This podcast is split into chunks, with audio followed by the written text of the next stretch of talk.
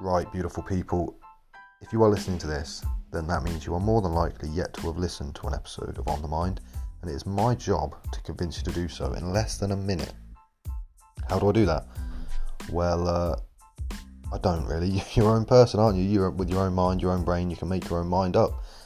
But what I can do is set the scene uh, for what On the Mind is, and it basically it could not be more simple. There is no fluent conversation topics, no uh, parameters that we operate by other than we want to create a space for open, honest, raw conversations with uh, anyone and everyone that wants to tell their story or listen to others. I mean, we, yeah, that's that's what that's it. That's on the mind, and I hope this message finds you as well as it left me.